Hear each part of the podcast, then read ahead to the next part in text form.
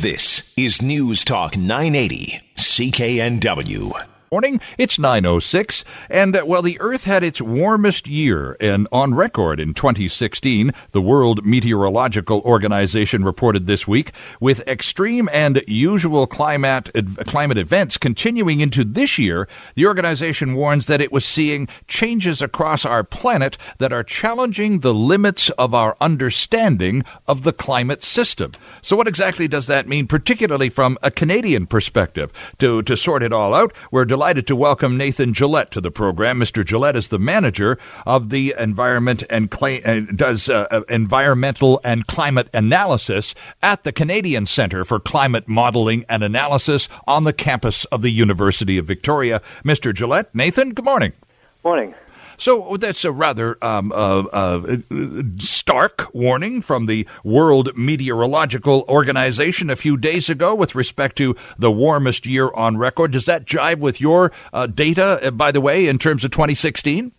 Um, yes, absolutely. So um, that's based on three different data sets. They all show uh, 2016 was the warmest year on record, about 1, 1.1 degrees um, above what we, we saw uh, around 1900.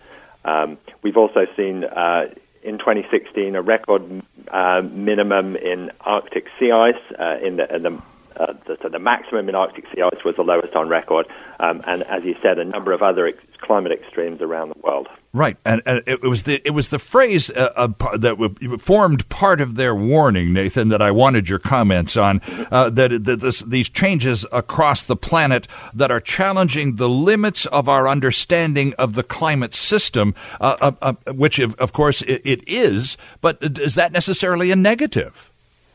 Um, okay, that, that's a good question. So I think um, it, it's these uh, these temperatures that we're seeing are, are, are, not something that we've observed, you know, in history. So it's um, uh, um, understanding how those are, are impacting um, uh, impacting people, ecosystems around the world is is um, is, is, a challenge. I would say that you know we we predicted we have predicted for, for a number of years that the climate uh, uh, will respond, will warm in response to greenhouse gases. In fact, you know that knowledge goes back uh, over hundred years now. So, uh, in the sense that you know we we we know that, that, that, we expect warming like this to happen. I, I think we do understand the climate system.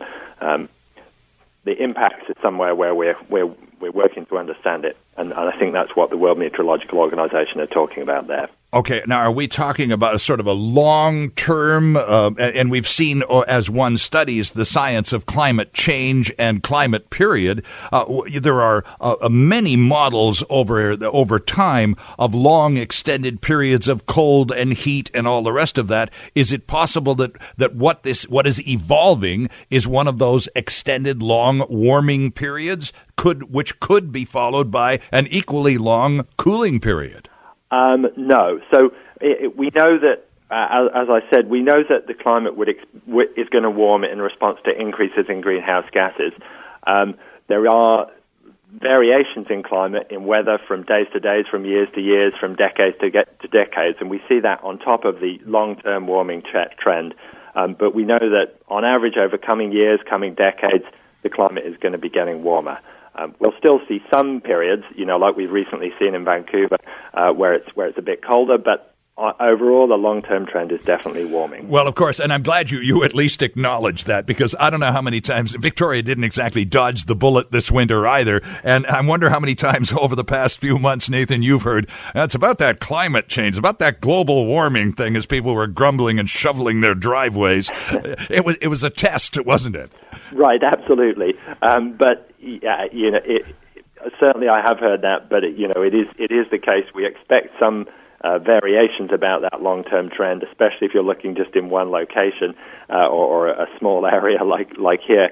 Um, but um, overall, for example, over almost all, all, of Canada last year was warmer than the long-term average, including uh, out here in BC.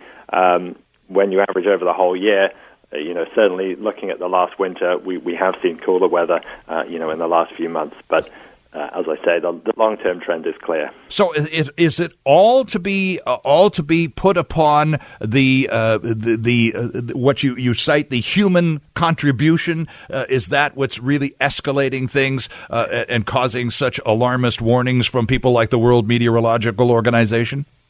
Um, yeah, absolutely. The the um, human contribution, so from increasing greenhouse gases, is the driver of the long-term warming. And um, the the UN uh, Intergovernmental Panel on Climate Change was was clear on that in its last report.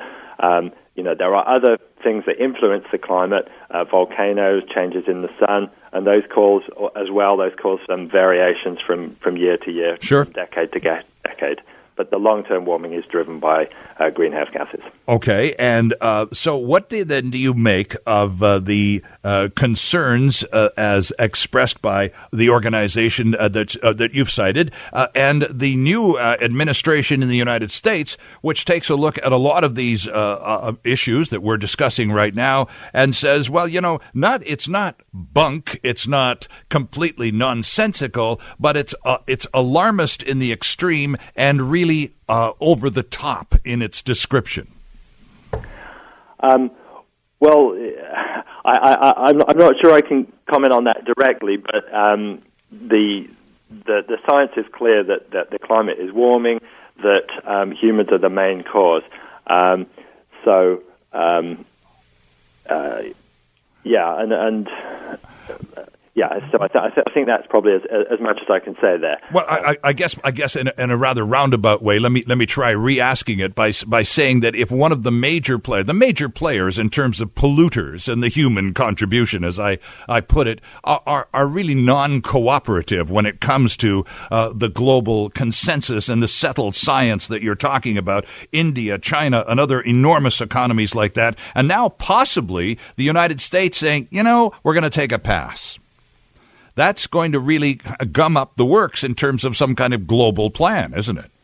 Um, well, I, yeah. So I guess the the, uh, the, the politics of dealing with climate change is, is not uh, you know my area of specialty, but um, but, but we do know that um, uh, if we if we want to limit the climate change to one and a half or two degrees, which are the levels where we avoid dangerous climate change, then that will take concerted uh, concerted action, you know, on an international scale to reduce emissions.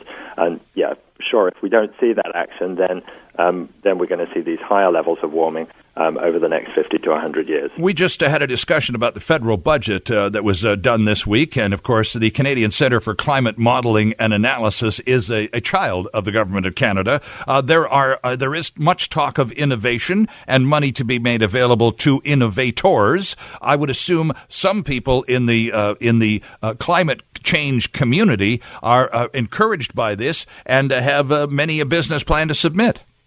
Um, yes, absolutely. Yes. So, um, yeah, there's a there's a, a range of uh, uh, well, a, lot of support for for climate services, um, for looking at the role of um, short-lived um, factors on climate change. So uh, yeah, absolutely. I think we are encouraged. All right. Well, I appreciate your time this morning. It's, it's good to speak to you, Nathan Gillett. We we appreciate uh, the input and the clarification on some of these uh, dire, rather dire warnings. Vancouver's news, Vancouver's talk.